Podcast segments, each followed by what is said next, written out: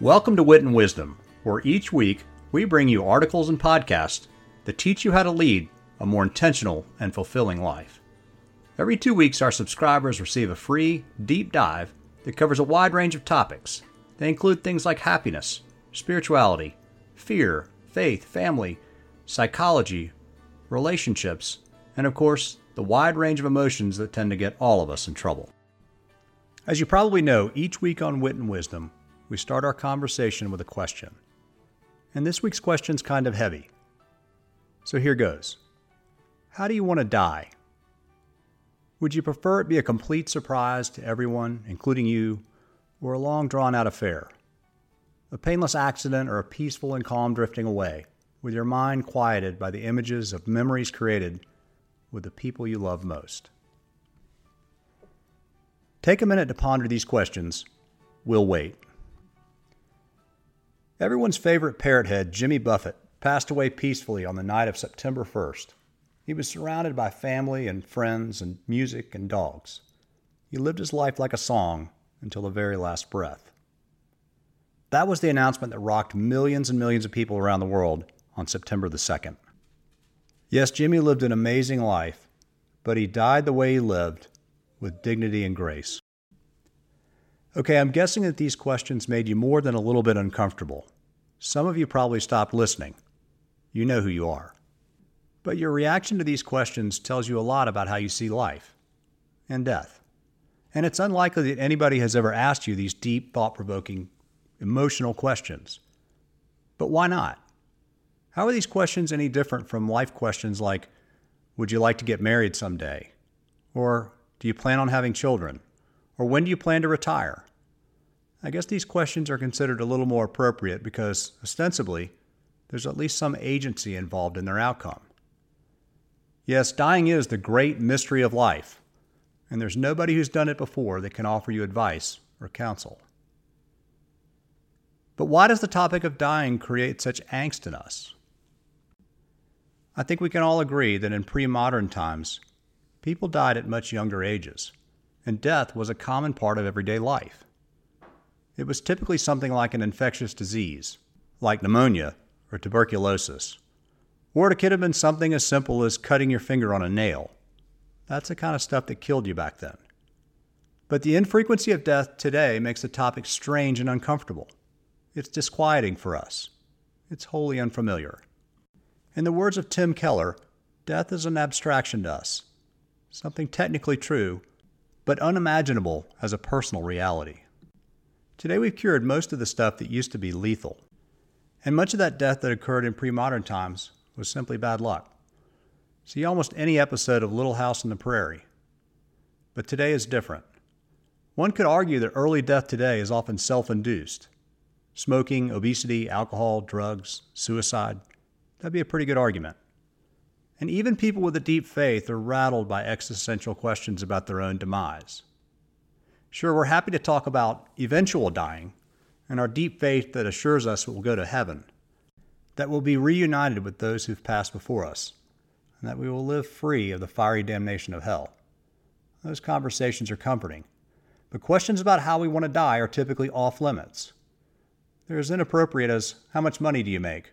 Or did you guys get married because she was pregnant? Just imagine walking up to someone at a cocktail party and asking, So, how do you want to die? Or how much time do you think you have left? These days, someone is likely to call the police. And I bet that person that would call the police is also following my podcast on Spotify, iTunes, iHeartRadio, or wherever they get their podcasts. See what I did there? So, why are these questions so uncomfortable for us? It's inevitable that we'll all die, and certainly more inevitable, statistically speaking, than getting married or having children. In fact, in some cultures, talking about dying and death is encouraged. In fact, in Bhutan, people believe that talking about your death at least five times a day demystifies and desensitizes the subject. In what I feel is the most bizarre example of there's an app for that, the good people at WeCroak have developed a death reminder app. The app provides a daily iPhone notification about, you guessed it, your death. I guess the purpose is to desensitize you from the fear of your own death and make you more grateful for the time that you have left. For the benefit of my loyal readers, I signed up for the free WeCroak trial. For the past few weeks, I've been getting daily affirmations and reminders that someday I'm going to die. The tagline for the WeCroak app is Remember, you're going to die. The first notification I got was a quote from Euripides No one can confidently say that he will still be living tomorrow. How reassuring. But in full disclosure, I had my own near death experience last year. I was playing golf with my friend Bob McKeever in the mountains and I developed severe chest pain. Like most men, I tried to ignore it. And then I did what most men would do I got a transfusion. Not a blood transfusion, a cocktail transfusion. It's a tasty combination of vodka, grape juice, and soda water. Because, you know, nothing cures a heart attack faster than vodka and grape juice. Right? After an EKG at the hospital, I was initially diagnosed with a heart attack my blood pressure was 220 over 150. Of significant note, approximately 9% of all near death experiences are a result of a heart attack. The ER doc asked me three times if I had a DNR, a do not resuscitate, on file with the hospital. It never crossed my mind that she was asking me that question because she thought I might die. After a couple of doses of nitroglycerin and a trip through the cardiac catheterization lab, I was diagnosed with a heart infection in the lining of my heart. I'm fine today, but a few days in the cardiac ICU tends to focus the mind on your own mortality. While my condition was serious, I was never worried about dying. I was totally calm the entire time, trying hard to keep the doctors and nurses laughing. I'd say it was my tremendous faith that calmed me in the time of crisis, but that's not exactly true. The simple truth here is, I just didn't think I was going to die even though there were seven doctors and nurses working furiously on me at the same time. I wonder if that's a wise approach to a life threatening situation. Though I suspect there are a number of people that get to the pearly gates, and the first thing they say is, No way. I really didn't think I was going to die today. A near death experience can have a significant impact on how we see life and death. It sharpens the mind and allows us to more clearly contemplate how we want to live and die because an important part of living is contemplating how you want to die. A living will is a legal document that outlines exactly how you'd like to be treated in the event that you're incapacitated. See, without a DNR, your family's final memory of you might be of a doctor jamming a breathing tube down your throat, or violently breaking your ribs with CPR compressions, or shocking your body numerous times. Not a great final memory of Peepaw's last day on Earth. And theoretically, the living will provides guidance and direction to the hospital, in addition to your family members. But it's woefully inadequate. Let me explain why. Imagine a life and death decision having to be made in the hospital. Your family is gathered around the bed. Your family is gathered around the bed. Tensions are running hot. They're trying to interpret your living will in terms like a high degree of medical certainty, an irreversible condition, Everyone is emotional and anxious. It's a recipe for a lifetime of guilt and worry if things don't go as planned, and they rarely do. Do you prefer heroic measures and last ditch efforts to save your life? Things like CPR and intubation? Have you ever thought about these things? Would you want to pursue every possible medical pathway, regardless of the drastic nature or the drastic impact on the quality of your life that might result? The Conversation Project is a public engagement initiative of the Institute for Healthcare Improvement. The goal is both simple and transformative. It's simply to help people discuss dying and to document their personal preferences. The following is an excerpt from a letter written by a Conversation Project participant to her family. It goes as follows Dear kiddos, first of all, don't panic. It's okay. If you're faced with a decision you're not ready for, it's okay. I want to let you know what I want for various circumstances. But if you come to something we haven't anticipated, it's okay. And if you come to a decision point where what you decide to do results in my death, it's okay too.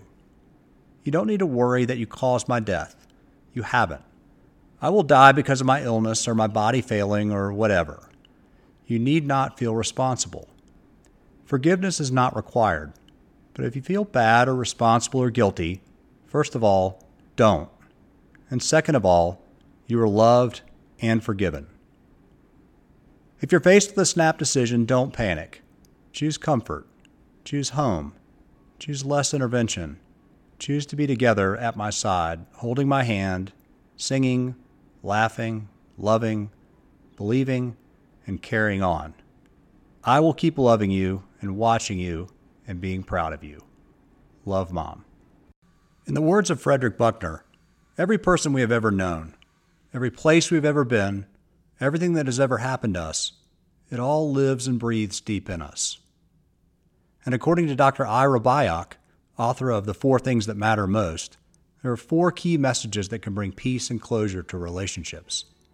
They are I love you, thank you, I forgive you, and please forgive me. Alrighty, let's revisit what we've learned here today. First, we're wholly uncomfortable with the topic of our own death. Take a minute to contemplate what the ideal end of your life might look like. Where are you? Who is there? Are you more interested in heroic measures or last ditch efforts to save your life? Things like CPR and intubation. Would you prefer for nature to take its course, comfortable in your own bed, surrounded by family, pets, and friends? maybe the way that Jimmy Buffett died. Second, establish a living will, but go ahead and share your personal preferences with your family members, those closest to you, preferably in writing. The Conversation Project can help with that. And third, be prepared to bring closure to challenging relationships with friends and family. Be prepared to forgive, and most importantly, to be forgiven. You've been listening to Wit and Wisdom with Tom Green. I hope you enjoyed this week's conversation. The good news is, if you come back in two weeks, we'll have another one, and you can tune in. Just remember, you can pick up this podcast on all major podcast platforms. And be sure to tell your friends. We just crossed 17,000 subscribers, and we're looking for 17,000 more. So thanks for tuning in to Wit and Wisdom, and until next time, remember, nothing beats nice.